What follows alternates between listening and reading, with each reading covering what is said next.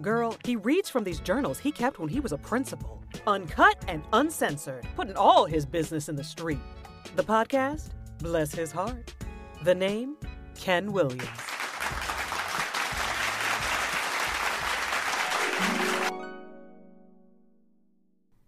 Several significant events over the past several days. The main events center around preparing to interview assistant principals. Jeannie went to the screening last Friday. I walked out of there believing she nailed it. Just an editorial note Jeannie is a current fifth grade teacher at my school with aspirations for leadership, and she is phenomenal. And I've targeted her to bring her back to our school as the new assistant principal. We waited about a week and then finally got the results. Jeannie's screening score was ranked number four of 135 screening candidates. Four out of 135. I hope we can wheel her head into the room when she finds out. I joked with her about that, but in reality, it's nice to know that I'm going after number four of 135. I've developed nine questions, a scoring rubric, and a ranking chart. HR is requiring that I conduct five interviews. Personally, I think five as a minimum is too many. At the time of this writing, I've got four interviews scheduled, and I want to get them all done tomorrow because the next two weeks are intense for me, full of conferences.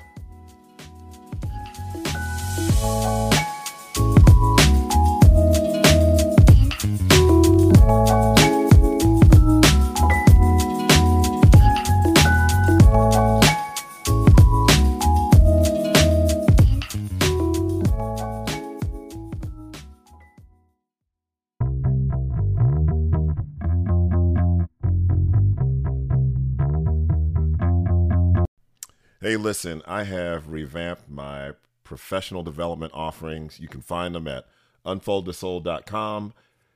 Touch the speaking tab. I've got two new offerings. The first is the three hour virtual PD experience with me, and then the second is the in person PD experience. Notice I don't call these presentations or workshops because I don't know. No, but I do know. I've gotten to a point in my career. One, my confidence is at an all time high. I know equity like no one else. I know how to make it practical, tangible, meaningful. I know I could turn those states around who have foolishly banned equity from uh, any of their policies. I can help districts that have policies around equity, but they're spinning in circles, having conversations that don't lead to any kind of improvement in student learning. I can move your district from PLC light to PLC right because I explain PLCs like no one else. I simplify it, it's authentic. I can take all those moving parts that are swirling around you, all the moving parts, and make them make sense. If you are interested in advancing your mission of learning for all, advancing your mission of equity, excellence, and achievement for all students, regardless of background. If you're a fan of ruthless equity and um, want to move your staff or district forward with it, get at a brother now. Go to my site, go to my page, unfoldthesoul.com. Fill out that quick form, set up a phone call with me, and let's make this thing happen. Lastly, if you've not picked up my book yet, I don't know what you're waiting for. You know what Ruthless Equity reminds me of? It reminds me of that book I read. It's called, uh, uh, reminds me of of nothing, nothing. And I got 950,000, 1,100 books behind me right now on this shelf. And some of them are great but none of them are like Ruthless Equity. Ruthless Equity is a book like no other, explains equity like no other, speaks to you like no other, the coach on your shoulder, the guide on your side to move you from rhetoric to results regarding your journey with equity. Pick up a copy of Ruthless Equity at Amazon.com. If you are a fan, you've read it, take a minute, please, and leave a review on Amazon.com. Now, back to the podcast. All right, baby, let's get into this. I've got a special announcement. It is aligned with this week's entry, by the way, but let me say first, let me say first, let me say first. For the most part, the format of this podcast is not changing. The meat, the root is going to come from my journals that I kept when I was a principal. What is going to change is the name of the podcast. So part of the episode title is uh, well, that's the title. The best coaches have a coach, and I've got a couple of coaches.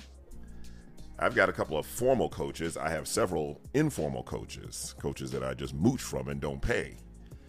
Um, but I've got a couple of coaches that I do pay, and every every coach should have a coach. And I spent I spent a full day full two days recording my audiobook with one coach, Scott McKenna of uh, Scaling Creative. And then I spent a full day, ironically, yesterday, with Caleb Peavy from Unmutable. Caleb is a marketing coach.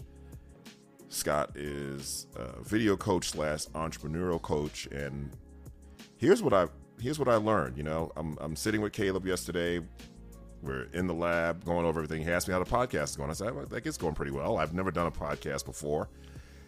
I, you know, I know it gets a few hundred downloads every episode. I don't know what that means in the grand scale of things, but uh, he basically explained how, from a marketing, SEO, keyword standpoint, that the title is not serving me. And I get it. And listen, everything evolves at the time of the title, one, you know, bless his heart, is directly connected to how I was greeted, but you don't know that based on just looking at my title. I talk about being the leader of that school. There's still that school, but at that time, that was uh, kind of the focus of my work. You know, I was doing a lot of videos that started with this message is for that school in your district. And, you know, time changes and things evolved. I still talk about that school, but with ruthless equity, all of that gets encompassed under the equity umbrella. I mean, that that school in your district is often uh, created by design, by circumstance, by uh, resources they get or don't get. So it always comes back. And when I do this podcast with you every week, the reflection always comes back to some element of ruthless equity. And of course, ruthless equity is aligned with what my focus is today. It's on point with branding. And so I'm going to change the name of the podcast to the Ruthless Equity Podcast with Ken Williams. And then in the opening description, I'm going to be a little more specific about where the content comes from in this podcast because it's not obvious and it should be. You know, I think I created the podcast just thinking that people who already know who I am are going to listen and you know, I've got to think bigger and that's what uh that's when that's what Caleb's coaching helped me do yesterday was to think bigger, don't always just assume you want people to find you, right? And and bless his heart is not going to pop up in educational leadership podcast, but I take a lot of pride in this podcast. I think it's pretty good and you know, more than what I think, I get a lot of feedback when I'm on the road, and there's nothing more satisfying than hearing from listeners. Um, I got to meet the great Sharon Hampton Mad- Madian. I met a brother this week in Arizona who stopped me and said he listens to the podcast. It's, uh, you know, I was in Tucson the week before. I, I get people from all over, and it's, it is pretty awesome. All right, what's that got to do with today's? Okay, so look out for my I would love to have it done by next week, which is February 21st. If it's not done by next week, it'll be done by the week after, but the episodes are still going to be uploaded. I just need to make a better connection to the work I do now. And every once in a while, I might sprinkle in something that uh, is current and is happening in real time, but the backbone of this podcast will remain the same. It's going to be about my journal entries. Um, which are always done through the lens of equity. You know, mistakes I made, a few victories I had, and how to inform your work moving forward. All right, so look out for that. Let's get into it. This episode, and I'm this is going to be a theme for the next couple of weeks because this uh, AP screening process was a journey. Was a journey. It it it puts me in touch. I'm a football fan, and you know, issues of race and equity they touch every aspect of life. Even with you know, a bunch of guys on the field crashing into each other, making millions of dollars. There has been um, I don't think it's much anymore, but there was a time where you, there were no black head coaches. And, you know, there was an undercurrent in the NFL, like, you know, they're better players than they are thinkers. It's too cerebral, all the blah, blah, blah, blah, blah. And so one of the more visionary families, the Rooneys of Pittsburgh, got owners to agree on this thing called the Rooney Rule. Now, you know, you read my book, you know, I struggle with this kind of stuff where the Rooney Rule basically says if you got a head coaching position open, you have to interview quote unquote, ugh, hate this word, minority candidates. So let's, let's just call it uh, candidates of color. They, they have to be considered even when you have your mind made up. Now, there's one side of me that's like, yeah, you need to see what kind of talent is out there, and this may be, you know, one of the only ways for potential head coaches of color to get some attention. That's the one hand. On the other hand, the entrepreneurial side is like, this is my business. Like, I want to hire who I want to hire. And I can see both sides of it, you know? Um, if we can get all the biases out the way and if the NFL operated in a way where they start with the crown, like what is the crown? What do you want in a head coach? What does that look like? See, the NFL needs to start with the crown and not with the coach. Damn, I need to rename this podcast. Start with the crown, not with the coach. Look at me. Anyway, they need to start with the crown, but they start with the coach. And then they start discounting. Well, he's black. Well, he's Hispanic. Well, he's poor. Whatever it is. My point is, during the time of this AP screening, I had my mind made up, baby. I had my mind made up. Now, this is a quote unquote uh, suburban dis- district with an urban fringe. In other words, I'm gonna be interviewing a lot of candidates look like me and my cousins, baby. But still, I had my mind made up.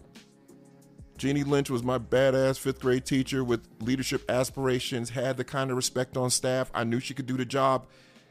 She possessed a lot of strengths that I didn't have, and vice versa. I just knew she was going to be great. I had my mind made up, but I got to give my district credit in this way our district, as you know, was the poorest performing district in the greater Atlanta area at the time. And I was at the poorest performing elementary school in that district at the time. And there were many ways where the district was a hot ass mess. But I have to give them credit. If you walked in from off the street and saw the screening process, you might think that this school was in an affluent area because the vetting process was real. They just weren't passing trash around. Um, they weren't coming completely top down at this moment. It was it was about look. Not only do we want you to hire an assistant principal, we want you we want you to interview five, like really vet it. And so I look back and I think about this Rooney Rule and how it works today. I have my mind made up about Jeannie, and their repeated insistence that I interview more than that I interview five candidates made me vet the process. Now, I interviewed those candidates knowing that I wanted Jeannie, but I didn't half ass it. You know, I had a point where I just said, hey, listen, we want Jeannie here. And if that's the case, let's just do these interviews. And look, if Jeannie's our person, then at the end of the interview process, her head's gonna pop up. Like her head's gonna pop up. And we can't be afraid of discovering another person with, you know, who, who might be a better fit. We can't be afraid of that. I probably saw it more as a waste of time but I I was solid enough in my leadership to know that I can't go in that interview half-assing it. Like that's that is not a good leadership move to turn around to your staff and say, "Well, you know, we all want Jeannie. Let's just go through the motions and just you know run these people in and out." I wouldn't do that. I wouldn't. Like, I wouldn't do that. Even though I know someone was thinking that, and deep down I might have been thinking that, but I wasn't going to half-ass it in that way. I just wasn't going to like one dishonor the process and two make myself look bad. But I give the the, the district credit. That process, I mean, it felt a little upper crusty that's an example to me of acting as if, right? Uh, we are uh, high performing in spirit today and in results tomorrow. That's when you start putting in place uh, ruthless equity principles in your school's culture before you're there. Folks have this mixed up meth- this mixed up mindset where it's like, okay, when we arrive, then we'll put things in place. No, you, you got to arrive in your mind and your hands first, baby. You got to do that first, and then have the results bear themselves out. So that is uh, that's a big deal. That's a big deal. We had our minds made up, but in the end, I was glad because. And you know what? I I'm gonna dig into the interview process in like next week's episode. But this takes me back. I remember we had some we had some strong candidates. We had some strong ass can. And let, let me just let the cat out the bag a little bit. I hope I remember to tag him. But Doctor Dr. Marcus Jackson, who you see on Twitter and Facebook, leader, he's out of Louisiana right now. That cat was one of the damn candidates.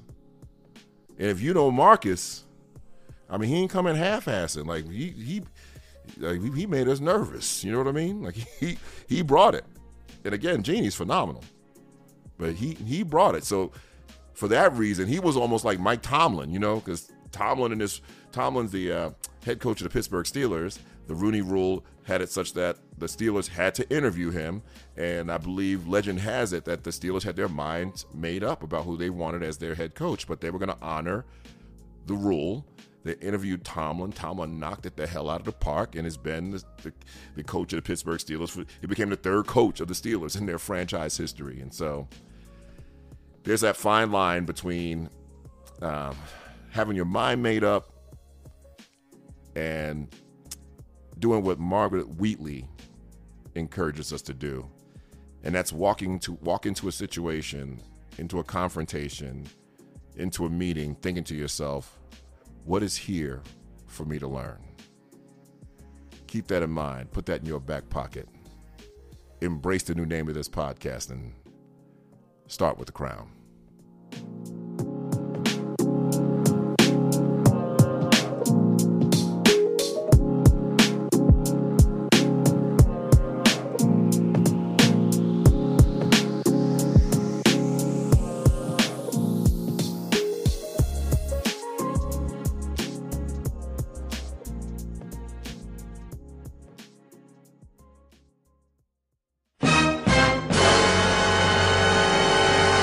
The next and maybe last episode of the Bless His Heart Leadership Podcast. And listen, when I say last episode, the podcast isn't going anywhere. I'm, t- I'm telling you, I'm just changing the name just in case some of you try to fast forward through that shit and didn't hear it. I'm just changing the name. Relax. But on the next episode, this process of finding an AP is heating up, baby. We thought I had we had our minds made up and it's still heating up.